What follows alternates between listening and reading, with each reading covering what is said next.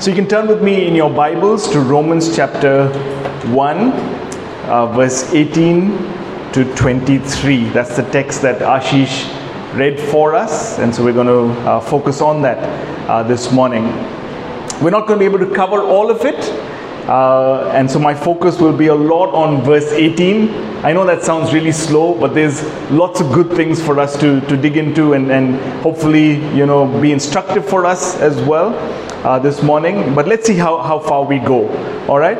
Now, the first thing we need to do, and I'm jumping straight in over here, is to understand why the apostle begins to speak of the wrath of God. That's what he starts with, right? He says in verse 18, For the wrath of God is revealed from heaven against all ungodliness and unrighteousness of men. So let's just stop over there.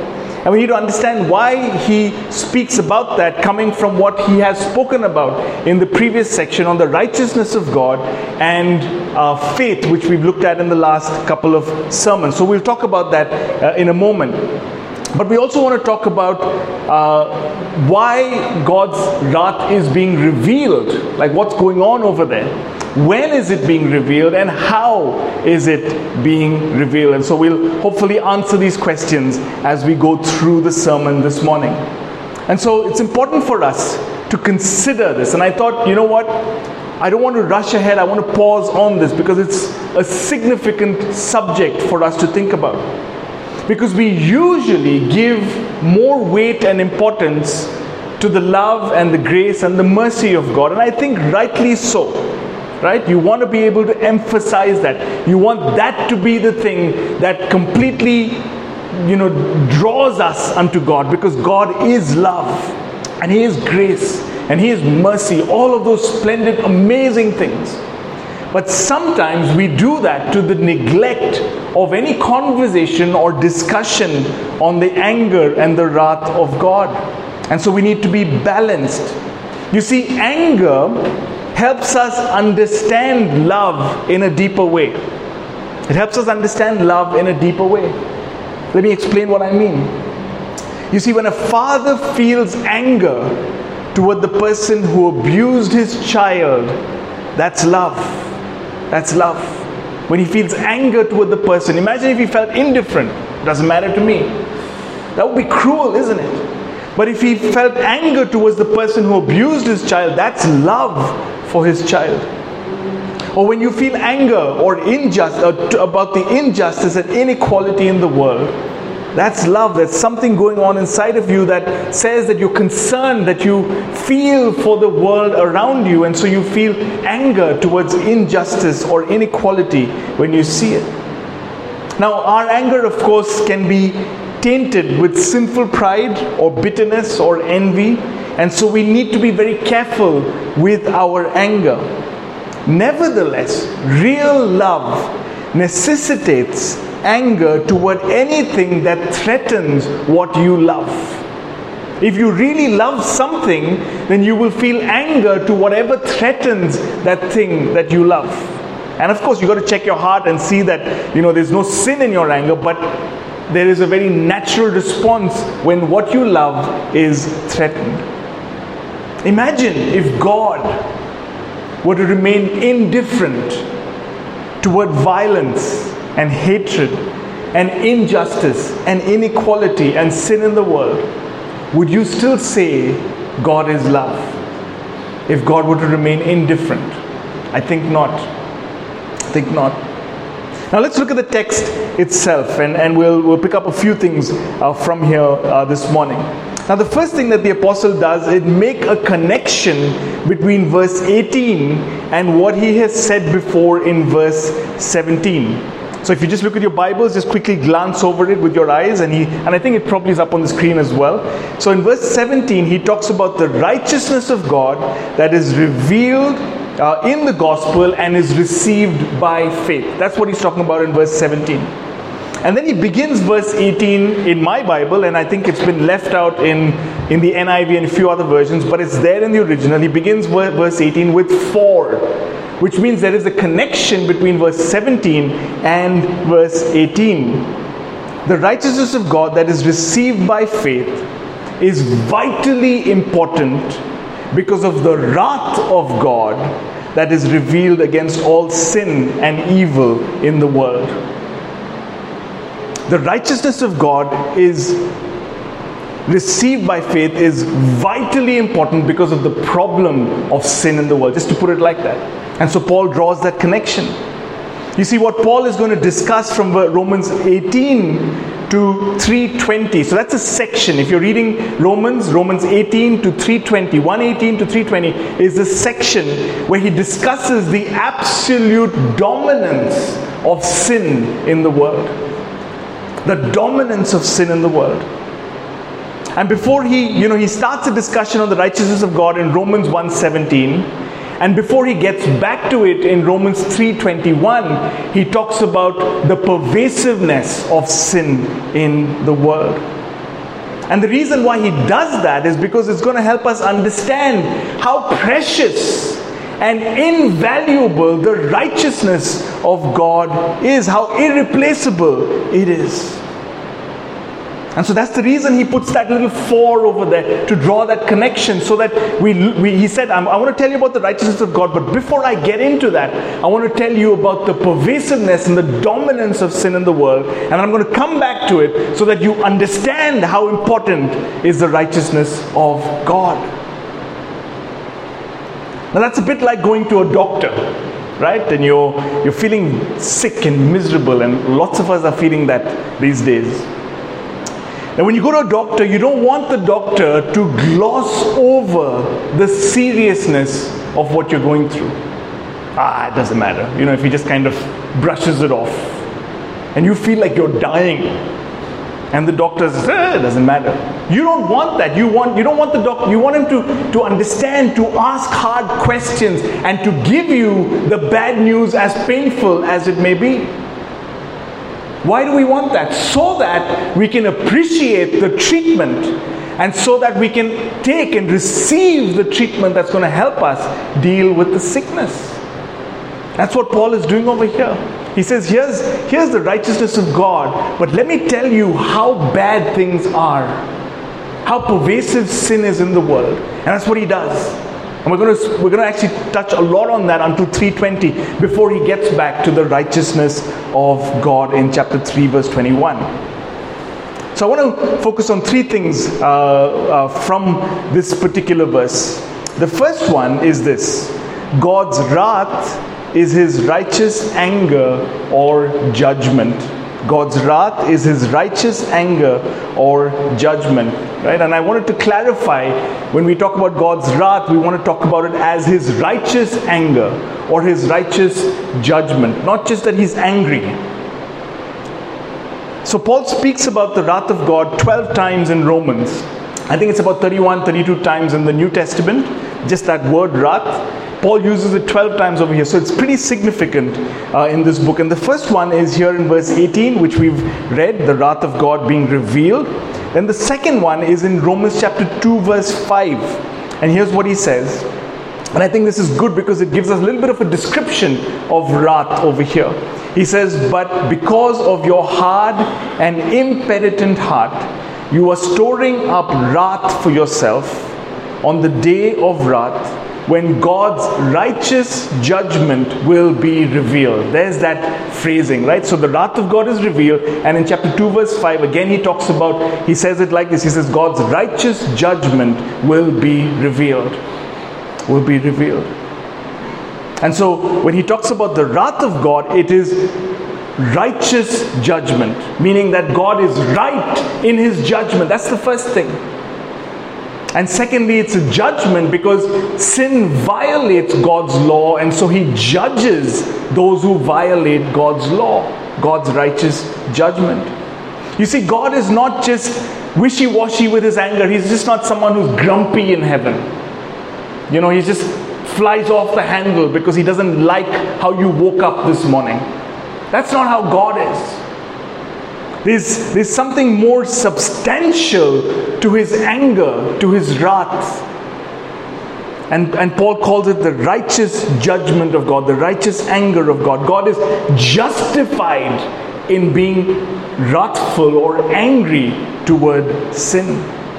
In fact, the Bible speaks of God as someone who is slow to anger. Psalm 103, uh, verse 8. He's slow to anger, abounding in steadfast love. I love that. And so God doesn't, he, you know, He's not simply emotional, but reasoned in His judgment of sin.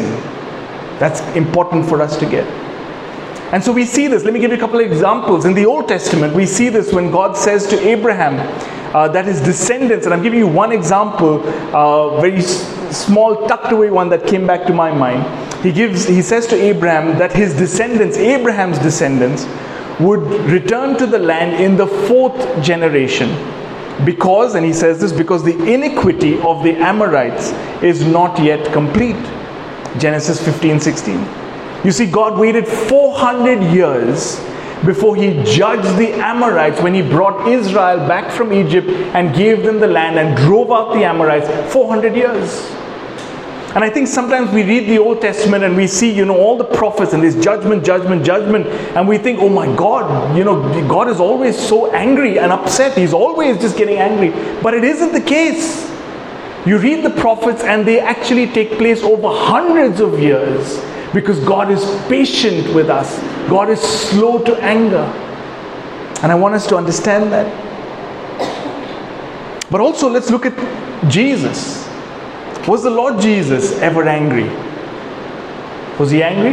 You remember that he was angry? Yes, he was. Remember the incident when he walked into the temple and he found that it had become a marketplace rather than a house of prayer.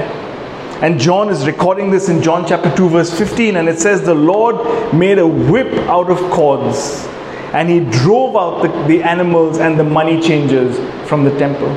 I want you to notice over here, firstly, that he made a whip out of cords. He actually took the time to sit down and make the whip out of cords, you know, and then he went about what he was to do. He didn't just kind of fly off the handle, so to speak.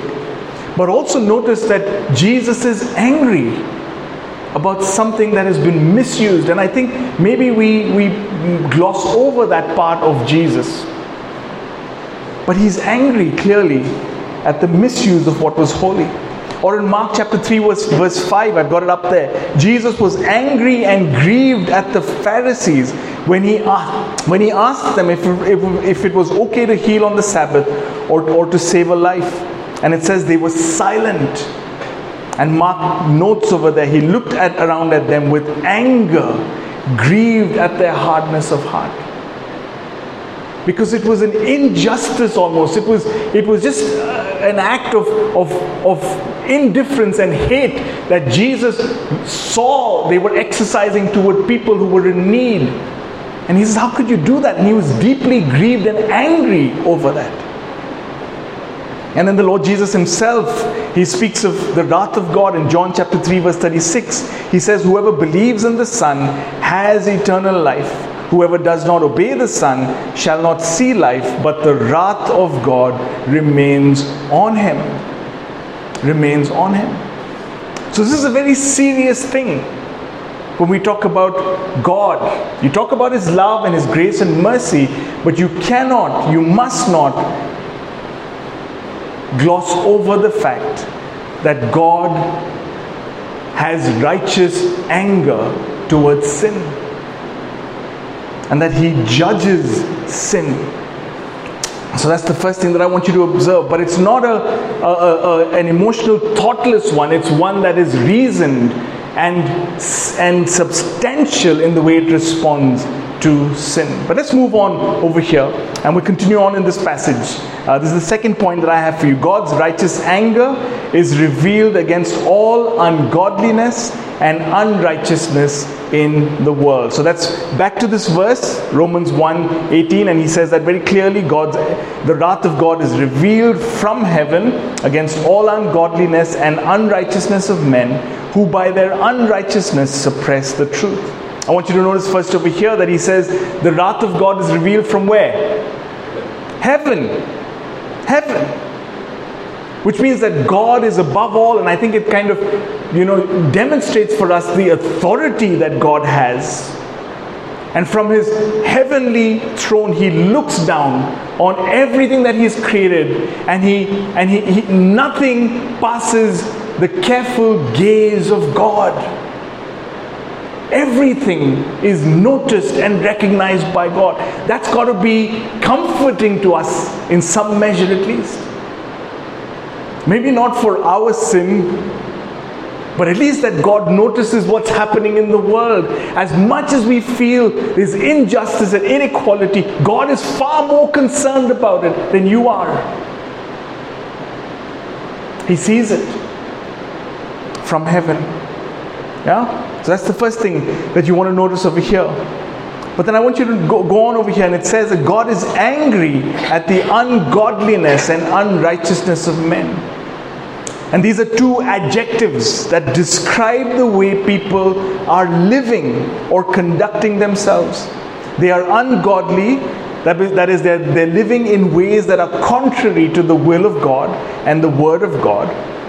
They do not accept God's authority in their lives. And then he goes on to say, and they are unrighteous in the way that they live, meaning that they reject what is right and good. And I think as I was looking at it, you know, in a nutshell, I think what he's, he, it's a little progressive in, the, in, in what he's saying. In, he says, ungodliness leads to unrighteousness. And I think there's a little bit of a progression over here. And that's what we see actually in, in verses 19 to 32. Let me show you how.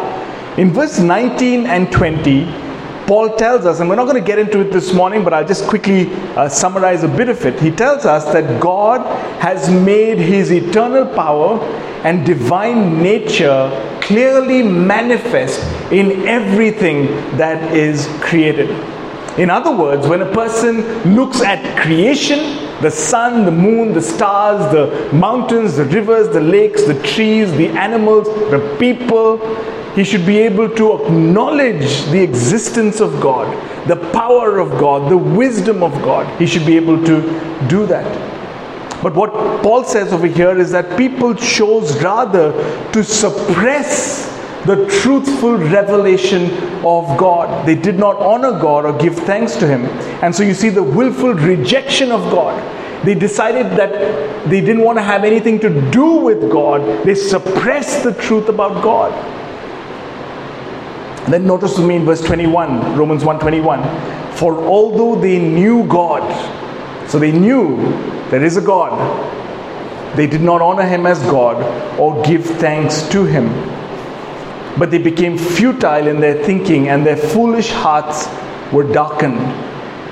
And I want you to see over here again. So they, they decided that they, even though they knew God, they didn't honor Him or give thanks to Him. So they rejected God. What does that lead to? They became futile. So there's a passive over here. They became futile in their thinking, and their foolish hearts were darkened. They became unrighteous in their living. Let me take you a little bit further over here in Romans 1 28 and 29. It says this, and since they did not see fit to acknowledge God, there's that idea again. God gave them over to a debased mind to do what not ought to be done. They were filled with all manner of unrighteousness. So you see, ungodliness, rejection of God, leads to unrighteousness. The, the, the sinful actions that you see and he says, All manner of unrighteousness, evil, covetousness, malice. They are full of envy, murder, strife, deceit, maliciousness. They are gossips, and the list goes on. We won't get into that this evening. But that's a list of unrighteous acts that come from an un- ungodly life, a person who rejects God. Such an important principle for us. You see, when you fail to acknowledge God in your life, you open yourself up to sin in all its variations. That's what you do. When you fail to acknowledge God in your life, or to give thanks to God, or, to, or, to, or, or, or, or for your life to be under the sovereign authority of God, you open yourself up to sin in all its variations. It will begin to permeate your life it will begin to take over your thoughts and your words and your actions. That's just the very nature of sin. And so the mind and the heart goes to deep and dark places when God is not in your life or when you seek to live life apart from Him. Because ungodliness, a rejection of God, leads to unrighteousness in your life, in the way that you live. It's just the way it works. And that's what Paul is talking about over here. That's what he's touching on, right? And so, and, and so the, the point that he's making is that God's righteous anger is revealed against all ungodliness, which leads to all unrighteousness. God's anger is against all of that. Okay, let's keep moving on. And, and we, are going to come back to some of this over the next uh, few weeks, even, right? We'll touch on this again because it's a lot in these sections. But I want to keep moving forward over here, and I think it'll make sense as we go along. Number three, God's righteous anger is revealed at the present time. God's righteous anger is revealed at the present time. So you've got to ask a question. You know, when is God's wrath or righteous anger active? Is it only speaking of a future judgment? Or is there a present reality or form of God's wrath? Now, the scriptures do speak overwhelmingly of a future reality of God's judgment and a demonstration of his righteous anger on the day of the Lord overwhelmingly. I mean, it's just all over the scripture that even in Romans, most of the references are to a future judgment that is to come. And we already saw that in Romans chapter 2, verse 5, he says, But because of your hard and impenitent heart, you are storing up wrath. That's an interesting phrase. You're collecting up wrath. You are collecting up wrath. We never thought we were collecting those sorts of things, right? But we're collecting, we're storing up wrath uh, when God. Uh, for the storing up wrath for yourself on the day of wrath when God's righteous judgment will be revealed. That's speaking of what is to come, the day of wrath that is to come. Let me read a section from Revelation 20, verse 11 to, uh, to 15. We're not going to get into it, but I just want to put it before you. He says over here Then I saw a great white throne and him who was seated on it. And from his presence, earth and sky fled away and no place was found for them. And I saw the dead, great and small, standing before the throne, and books were opened. Then another book was opened, which is the book of life. And the dead were judged by what was written in the books, according to what they had done. And the sea gave up the dead who were in it. Death and Hades gave up the dead who were in them. And they were judged each of each one of them according to what they had done. Then death, death and hades. Then death and hades were thrown into the lake of fire. This is the second death the lake of fire. And if anyone's name was not found written in the book of life he was thrown into the lake of fire. Now that's a terrifying picture of what is to come. And you know what? God would be absolutely justified in it. Absolutely. In fact, there's not a single human being, including us, who could say, God, no, you're not right in what you're doing. The only reason why you and I will be saved is because of God's righteousness given to us through Christ. You see the, the weight and the significance of that? It's, a, it's staggering when you think about it. But that's a day that is to come, terrifying reality of what is to come. But I want to come back to Romans 1:18, and I want you to note over here that it's not only a future uh, judgment in that sense. There's also a present form of it, or a present reality of God's judgment. Look at what he says in, in, in Romans 1:18. He says, For the wrath of God is revealed against all ungodliness and unrighteousness of men. Now that that is revealed, that verb is a present continuous tense in the grammar, in the Greek. Meaning it's an ongoing way in which God's wrath is being manifest in the world today. It's not just about a future thing, there's a present reality of the wrath of God. How is God's wrath or righteous anger revealed today? We're going to have to drop down a few verses. We're not going to get into them, but I want to show you what they are. We'll touch on them in the weeks ahead. But Romans 1 24, 26, and 28. And I want you to notice these with me. He says over here, verse 24 Therefore, God gave them up in the lusts of their hearts to impurity, to the dishonoring of their bodies among themselves. That's the first one. God gave them up.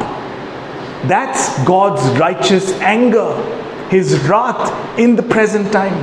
Verse 26 and 27 it says this For this reason, God gave them up to dishonorable passions, for the women exchanged natural relations for those that are contrary to nature and the men likewise gave up natural relations with women and were consumed with passion for one another, men committing shameless acts with men and receiving in themselves the due penalty for their error. But the first part of that says again, God gave them up to this unrighteous lifestyle because of their ungodly rejection of God in the first place. Come down to verse 28. It says, And since they did not see fit to acknowledge God, God gave them up to a debased mind to do what not ought to be done. You see, God's giving them up is His righteous judgment on people so that their bodies and their minds are consumed with what is unrighteous. That's such a significant thing for us to think about. You know, one commentator, as I was preparing, he says this he says, the moral devolution of humanity, so not evolution but devolution, the moral devolution of humanity is not just a natural consequence of man sinning, but also a result of God's judgment on sinners. Let me say that. Let me just take out that middle bit. And here's what he's saying the moral devolution of humanity is a result of God's judgment of sinners. Not just the sinful actions of man, but the result of God's judgment on sinners. Now it's interesting to observe this because we usually think of sin as people doing whatever they want apart from God. And if, as if they somehow lose themselves from God's grip and are free to live in their own universe, so to speak, right? They make up the rules, they do whatever they want. And sometimes we as Christians might even be tempted to envy sinners as though they are privileged to enjoy pleasures that Christians are denied. We look at them and, ooh, this looks so much fun over there. They go out and they do all these kinds of things. And so we kind of look across the fence and we think they're free. And we are somehow in bondage. But it's very interesting that the Bible actually tells it the other way that we are actually set free from sin. They are the ones in bondage. It's interesting that the Bible puts it like that. Moreover, the fact that they are on that side doing whatever they want, and I'm just using the them versus us kind of thing. Let's not draw that too far, all right? Right? Because we sometimes have a foot on that side of the fence. We're kind of jiggling between both, and we've got to be careful of that, right? But just for us to understand the fact that they're on that side seeming to be free is actually God's judgment on them. That's what he's saying over here because they have so rejected God, God has given them wholly over to what they are indulged in. And as much as they think they are free, they're only in bondage to their flesh. Their minds are filled with darkness and hopelessness. That's what it is. Don't, don't be deceived by what you see with your eyes. Understand what the scriptures say about what real freedom is.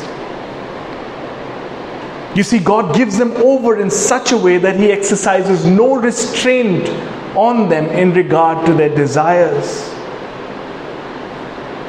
And what this implies is that life apart from God is doomed to destruction and darkness and chaos. Let me give you an illustration from the Bible about this. You know, go, my mind goes back to the story of the prodigal son. You know that story well, right? The prodigal son. He, you know, one day realized that his father had lots of money and he had a share in the inheritance. And so he goes to his father and he says, Father, I want to be free of you.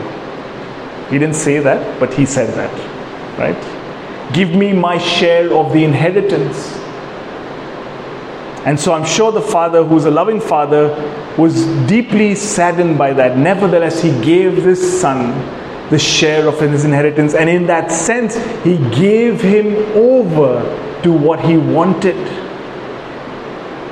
Now, this young boy took what he had and off he went into a faraway place and he squandered all that he had. But he was in his mind free, right? But he went and he squandered all of it to indulge his desires because he, he wanted to fulfill those desires.